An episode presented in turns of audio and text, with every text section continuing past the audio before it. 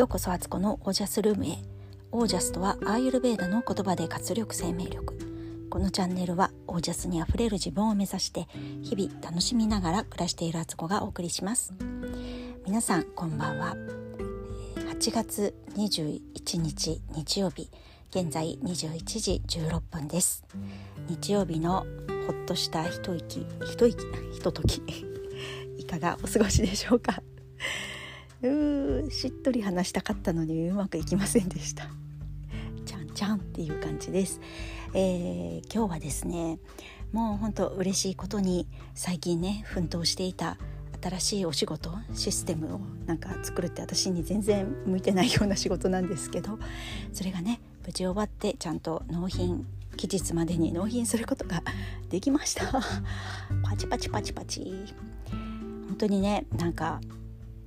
やってみて分かってきたこと。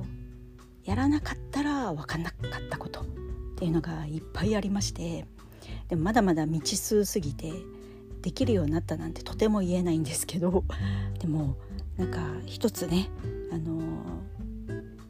自分なりに山を越えられた感じはして安心しています。で、えー、今日はですねあの何してたっけ？あ久しぶりにねヨガのオンラインレッスンを受けてあの、まあ、オンラインレッスンって言ってもねあのリアルタイムのやつもあるんですけどでも私は今日はあの動画で配信されてるやつをね自分で見てやったんですがやっぱりねヨガってなんかこう心地よい感じでいいですね。あのなんか激しい動きとかあの具体的に今ここやってるみたいな感じがしないものもねかなりあるんですけど実はねそういうねゆったりした動きの方が後からじわじわ効いてきたりとかしてねなんかいいですね。はいあとあの今日ねあの嬉しいなと思ったことがあってあのあのあのばっかり言ってるね えっと近くのね畑で家庭菜園なんて言ったらいいのか農業体験みたいのができる場所を借りてね農家さんが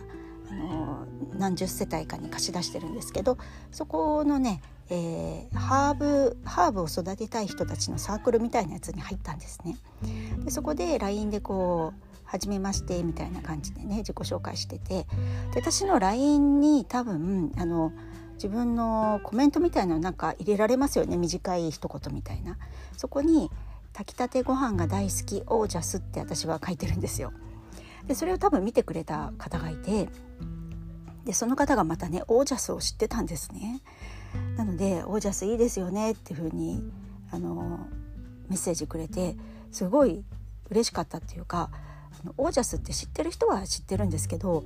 とか私がこう周りにすごく言ってたりするから私の周りの人はね「あのオージャスって全然知らなかったけどなんか敦子さん言ってるやつね」っていうのとかで知った方とかもいるんですが、えー、本当に全く見ず知らずだった人でオージャスを知ってる人がいたっていうのを知れてすごくなんかね親近感湧きまくりというかね、えー、同じようなことに興味を持っているってことはなんかすごくね嬉しいですね。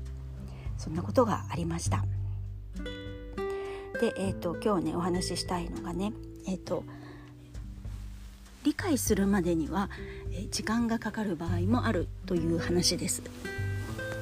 えー、さっきのねあの私の新しいお仕事の話と関係してるんですけど私あのこの仕事をねこうレクチャーを受けて自分なりにこう操作してでまたレクチャーを受けて質問してまた操作してっていうのを繰り返して、まあ、10日間ぐらいですかねやり始めて。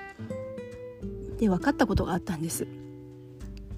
最初説明を聞いてる時はなんとなくこうイメージとかねふむふむみたいな感じで聞いてるんですけどでもね分かったようで全然分かってない。すごい短期的記憶の中でしかその情報って処理されてなくて。で実際それを習ったことをもう一度自分なりにこう復習したりとか動画を見直したりとか、えー、そのシステムをね触ったりとか手を動かしてみてでああそっかこれ言ってたことはこういうことかと。表面上の理解よりもまた一段深いところで理解できたんですね。でさらにそこからね一晩寝て次の日になってみてでそのことをまた思い出すんですよ。自分がやった作業というかね。そのことを思い出してみるとああそうかあれがベースであれがあってその上にこういうものがあってでこれとこれをつなげるためにこういう操作をしてみたいなことをなんとなくぼやっとね俯瞰で思うみたいなことをするとカチッとこうね自分の中にはまる感じというか理解がやっと自分の深いところに浸透していく感じがしたんですね。これはあの前から話してますけど 何度も何度もね話してたことですけど本当にそうだなと思ってあの実際、えー、習ってすぐにできることってすごく少なくて時間が経ってでその間何もねそのことについて復習し直したりとか、えー、作業してなくても時間が経つごとに理解できることなんか理解が勝手に深まってる部分っていうのがあったんですよ。ああなるほどなと思ってこれって記憶の定着って結構あの睡眠と関係してるって言いますよね。寝ることで寝る前に勉強したことが本当に自分の脳の中で整理されてでいらないものとかはあのもうポイされてで必要なものを必要なもの同士のそのまた関係性とかのシナピスシナプスがこうねつながるみたいなことって物理的にも多分起こっていてあこういうことかって思ったんですよ。だからもし皆さんの中でも何かが新しいことを学ぼうとしてもなかなか身につかないって思った時にはなんかこう時間をやっぱり長い目で見るというかねあの間をちょっと空けながらもそのことは時々まあ自然な流れで思い出したりとかもしつつつかず離れずをうまくやっていくとこうピタッと記憶に収まる部屋が見つかるみたいなね自分の中のってことがあるんじゃないかなって思いました。それとこれはねアーユルベーダ的に私の体質と関係してるなっていうのをね発見したんですがあの私はとてもね水の性質あのカパと言われる性質が多いんですね。もう子供の頃なんてね本当にね 9割ぐらいカパで私はできてたと思うんですけど今でもカパの率は高くて6割7割はカパなんですよね。で残りの3割4割が風バータっていう風の性質が多くてで残り1割があのピッタっていうね火の割合だと思うんですけどそれがあの特にカパの人水性水の体質の人って記憶が新しいこととかを学ぶ時に理解がすごく時間かかるんですよ。理解するまで時間がかかるんだけど、え、理解したら深くそのことをあのちゃんと定着させて、えー、記憶としてね記憶力もすごくいいみたいなそのことに関するって言われてるんですね。で本当にその通りだなと思ってだから私の場合ってちょっとね人よりも時間をかけた方が あのいいんだなってそれはねでもね仕事とか何かそういうねあの社会的な面で言うとあのみんな同じようにねこの与えられた時間でやりなさいっていうこととかすごくあの多いですけどでも自分がカパだって分かってたらあの人よりは時間かかるけどでも焦る必要なくて地道にコツコツあのあるある一定の時間が経てば自分はちゃんとね理解できるようになるできるようになるっていうふうにね思っているっていうこともすごく自分を楽にするなって思ったんです。でちなみに他の体質の人の記憶の仕方を勉強の仕方とかを、えー、ご紹介するとバータと言われる風の人たちはえっ、ー、とですねちょっと待ってくださいね。さっき見て。バータの人っていうのはうんとですね少々お待ちください。あのネットを見ながらやってたんでね。あそう理解したつもりになることが多いっていう体質なんですよ。だからその場ではねあ分かったって説明されてね。あこういうことですね。パンパンパンみたいな感じでできるんですけど結構すぐ忘れちゃうんですよ。風の性質と似てますよね。風ってもう動き回ってるからパーッと今こっちにいた。で次こっちにいるみたいなね。ぐるぐる回ってるっていうかね。動き回る性質があるのですごくね身軽だしフットワークめちゃくちゃ軽いからね。いろんなことをあの多分こう理解できるんですけどでも理解したつもりでもすぐ次に移動しちゃうからあの深くは理解するのがちょっと苦手なのかもしれないです。で次に、えーと、ピッタの人火の体質が多い人は、えー、理解が早い。火がメラメラって燃え上がるようにね、あのー、風の人よりもやっぱこうもっとねあのなんて情情熱的っていうか、あのー、多分ね深いところまでこうバッといくんでしょうね。そういう感じみたいです。でカパは水の人は理解が遅いが忘れにくいっていう体質性質を持ってるっていう。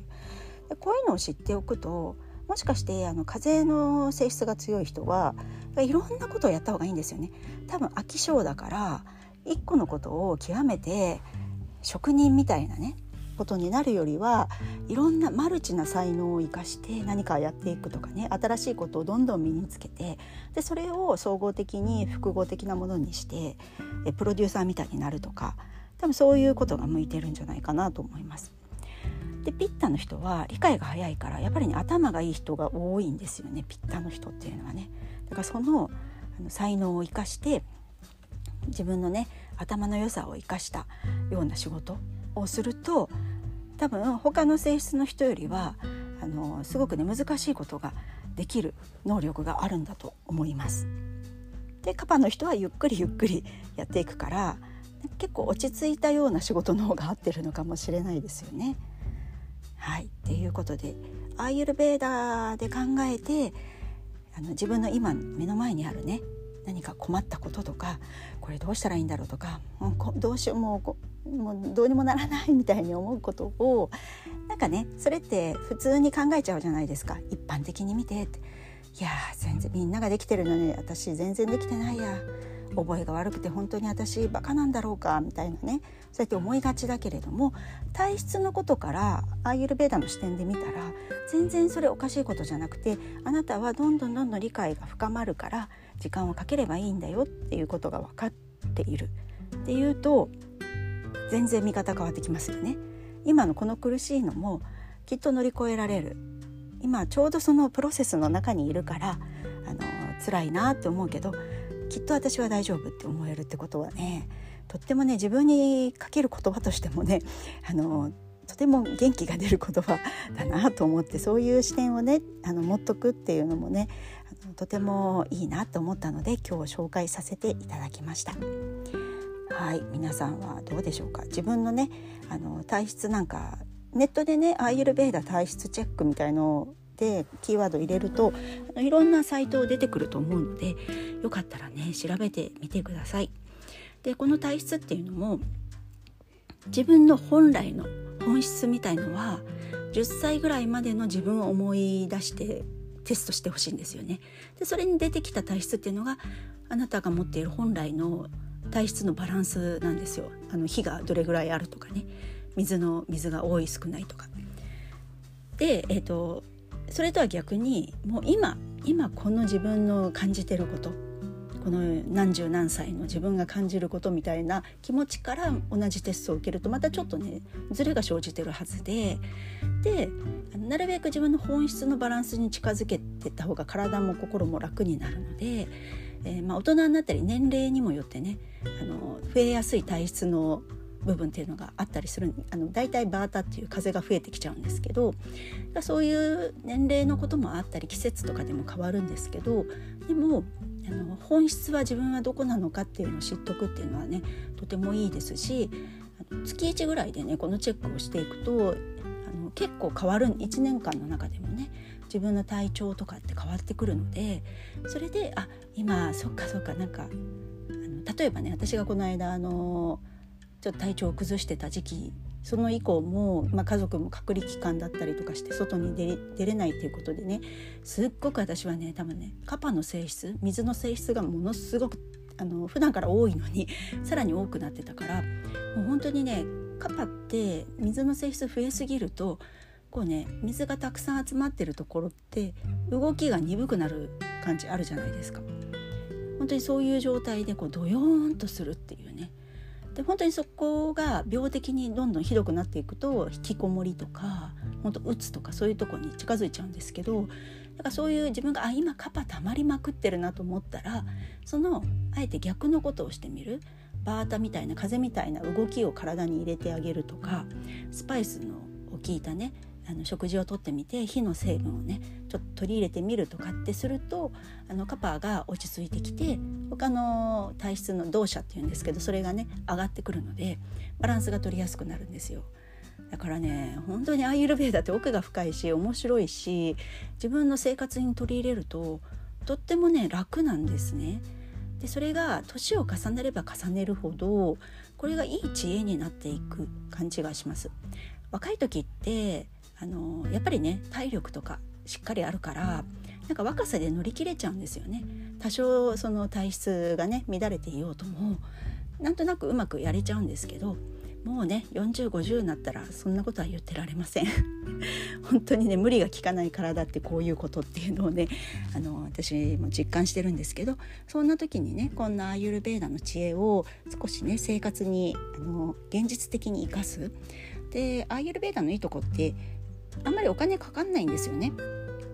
なんか皆さんのイメージだとアーユルベーダってこう額にねオイルを垂らしてる白ダーラって言われるものなんですけどそういうイメージ強いと思うんですよね。だからエステとかなんかそういうリラクゼーションみたいなねサロンでやらなきゃいけないんじゃないかって思われがちですけど全然そんなことなくて本当に家でできる家庭でできる簡単なお手当とか自分の体調を整整えるやり方とかがあるのでなんか知っとくとね家族のためにもそれは使えるしとてもあの本当にいい知恵だなって知れば知るほど私も思ってます。はいということで今日はこの辺で皆さんの暮らしは自ら光り輝いてオージャスにあふれたものです。オージャースアーユルベーダありがとう。